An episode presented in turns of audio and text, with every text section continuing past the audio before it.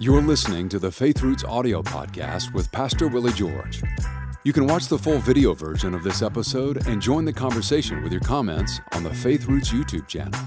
Simply search Faith Roots on YouTube and be sure to subscribe so you don't miss an episode. Now, here's Pastor Willie George with today's Hello, I'm Willie George. I want to welcome you to this edition of the Faith Roots podcast. And so many of you watch this periodically, but I hope you'll subscribe to our YouTube channel and make sure you get all of these. And if you're joining us midstream in one of the series, I would encourage you to go back to the very beginning and take advantage of the teachings that we launched uh, early in April and uh, they will they will always be there uh, in our uh, website. Go to myfaithroots.com, and and when when you do subscribe to the YouTube channel, be sure to like us when you do that, and that'll help us to get uh, our our program out to more people. It'll be put before more people, and then already, if you haven't done it go to myfaithroots.com and subscribe to the email that comes daily. Okay, enough about that. Let's go to our text, 1 Thessalonians chapter 5 verse 23.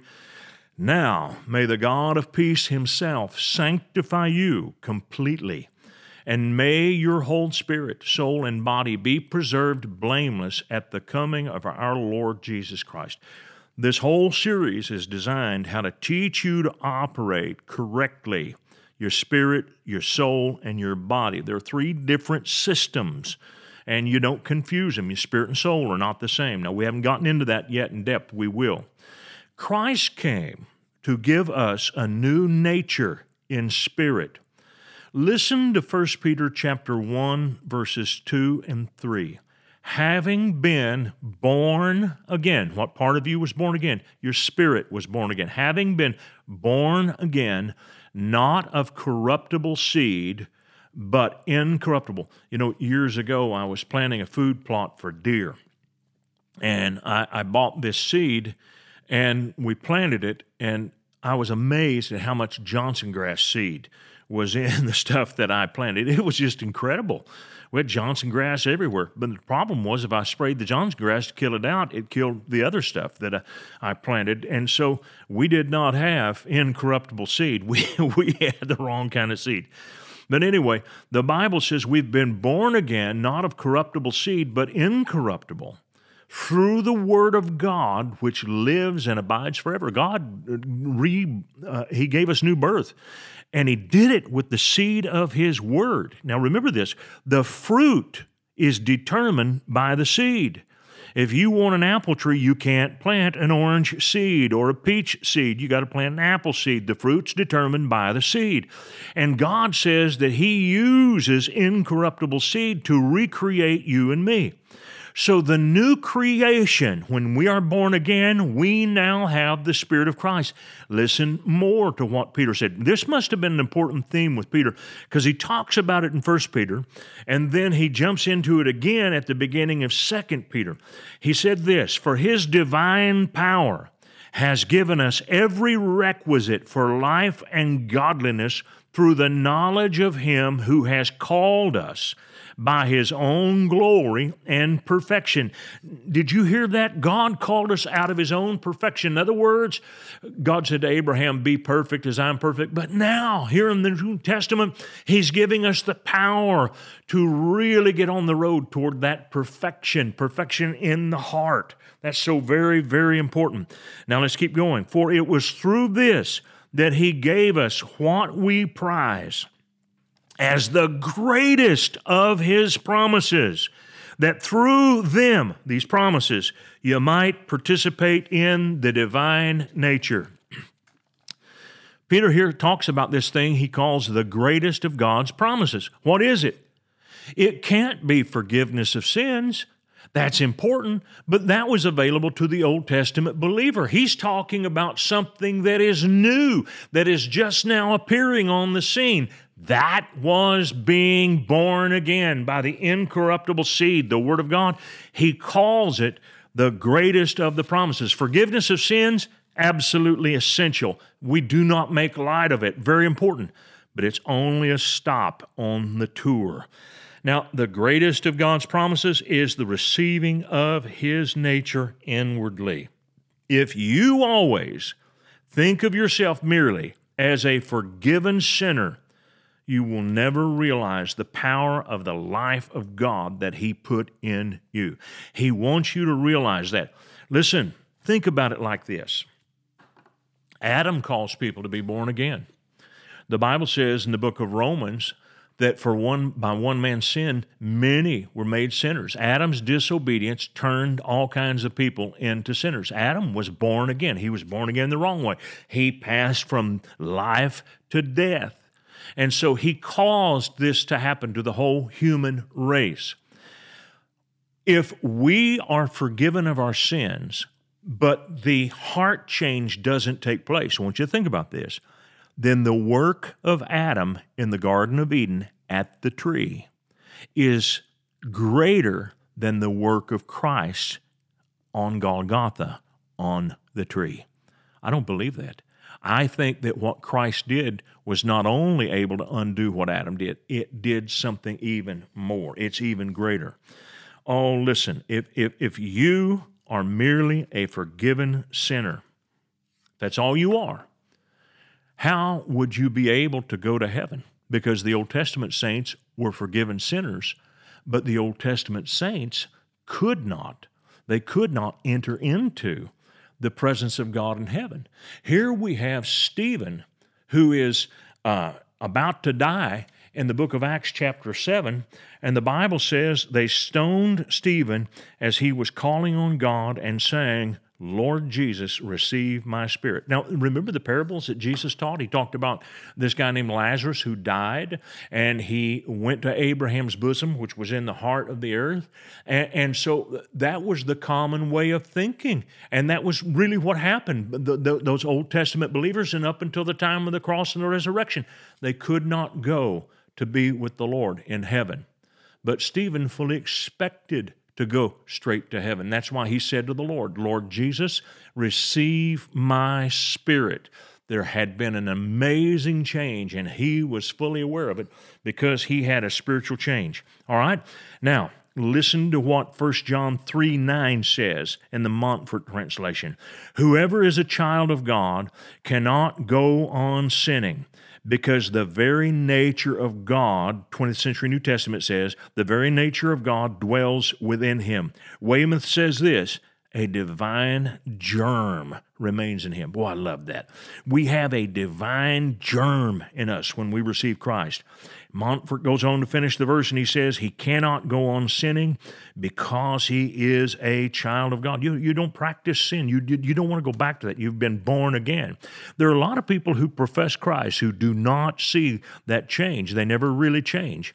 But the Bible says when that seed gets into you, you will have a difficult time wanting to live in sin. Our battle then is not a duel between two natures of the heart. We have a struggle, okay, but it is b- between your born again human spirit and what the Bible calls the stronghold of sin, your body. Now, Romans chapter 8, verses 8 and 9, and I'm reading 26 translations on this one. So those controlled by the flesh cannot please God. Why is that? Because your flesh does not have the new creation nature. Now, you know what's going to happen? One of these days, you're going to get it. You know, uh, my family, my mother, my grandfather, uh, we were known for having a hot temper. It's something that people who know me would know that that I had a problem with that. And, and people who know me know that I have really made amazing gains in putting that down. That does not dominate me the way it once did. Uh, but it is because I have allowed my new man, my new spirit, to deal with that because I know where that temper issue rises from. Doesn't rise from my heart. It comes out of my flesh. It is something in my flesh. Listen to me. I didn't get my spirit from my mother. I didn't get my spirit from my dad. I got my flesh from my mom and dad. So things that were in the flesh of my parents, I picked up some of those things. I didn't pick up everything, but I picked up some of the things. That's why you see sinful characteristics. Those are called iniquities. They will get into a family and stay in a family for three to four generations. I knew a family of liars. And I heard about this one guy that lied, and I, I asked some questions. I said, Can you tell me What about his father? And, and, and I heard people say it not only was with his father, grandfather, this is a family. They have been known for telling lies. And they would tell lies that, that they weren't telling lies to get out of trouble. They just tell lies to be telling lies. And it was an iniquity that was in their flesh, and they did not know how to control it because they were not born again. Now, you, however, are not controlled by the flesh, but by the Spirit, since the Spirit of God lives in you.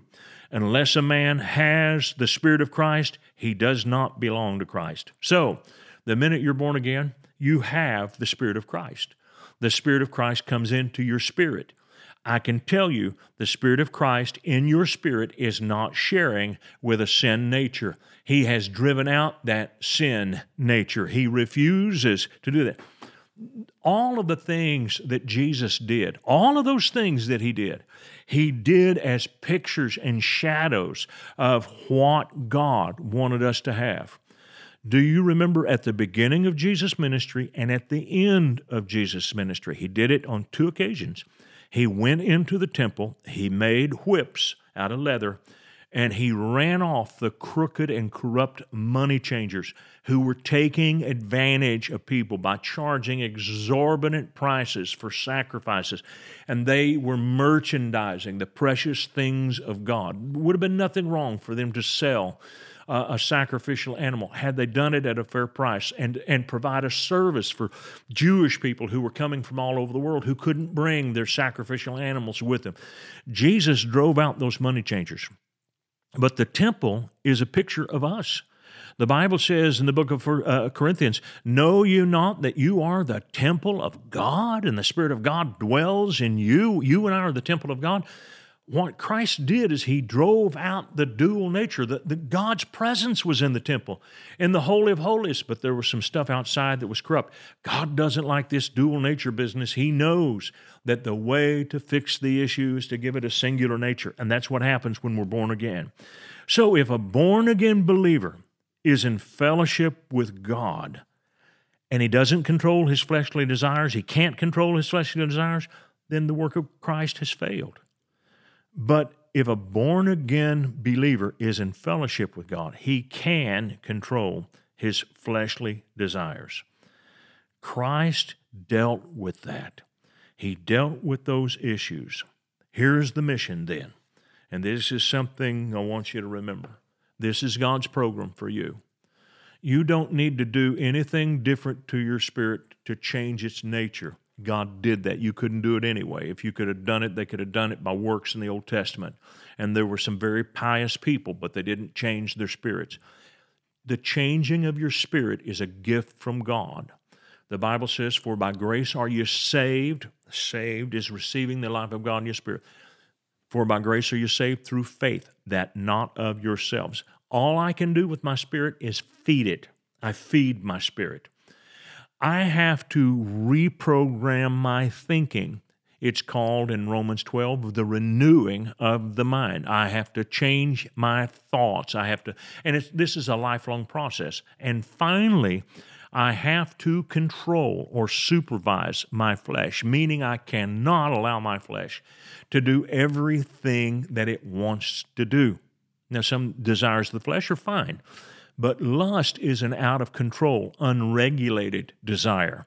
And so when your flesh begins to push toward lust, you've got to learn to stop it. And you know what? You can. You can do it. And there's a way to do it. And I'm going to get into that in this series. You're going to be blown away at how much more confident you're going to be in dealing with your outer man struggles. Well, that's all the time we have for today. But I will pick up here tomorrow. And if you would tell somebody about this, I hope you'll share it and spread the news around. Let's get some more people listening to the Faith Roots podcast. Thank you. I'll see you tomorrow. We hope this message has been a blessing to you. Ratings and reviews help us reach more people. So take a moment to leave a review on your podcast app and consider sharing an episode with a friend or family member that needs to be built up and encouraged in the Lord today. Thank you for listening.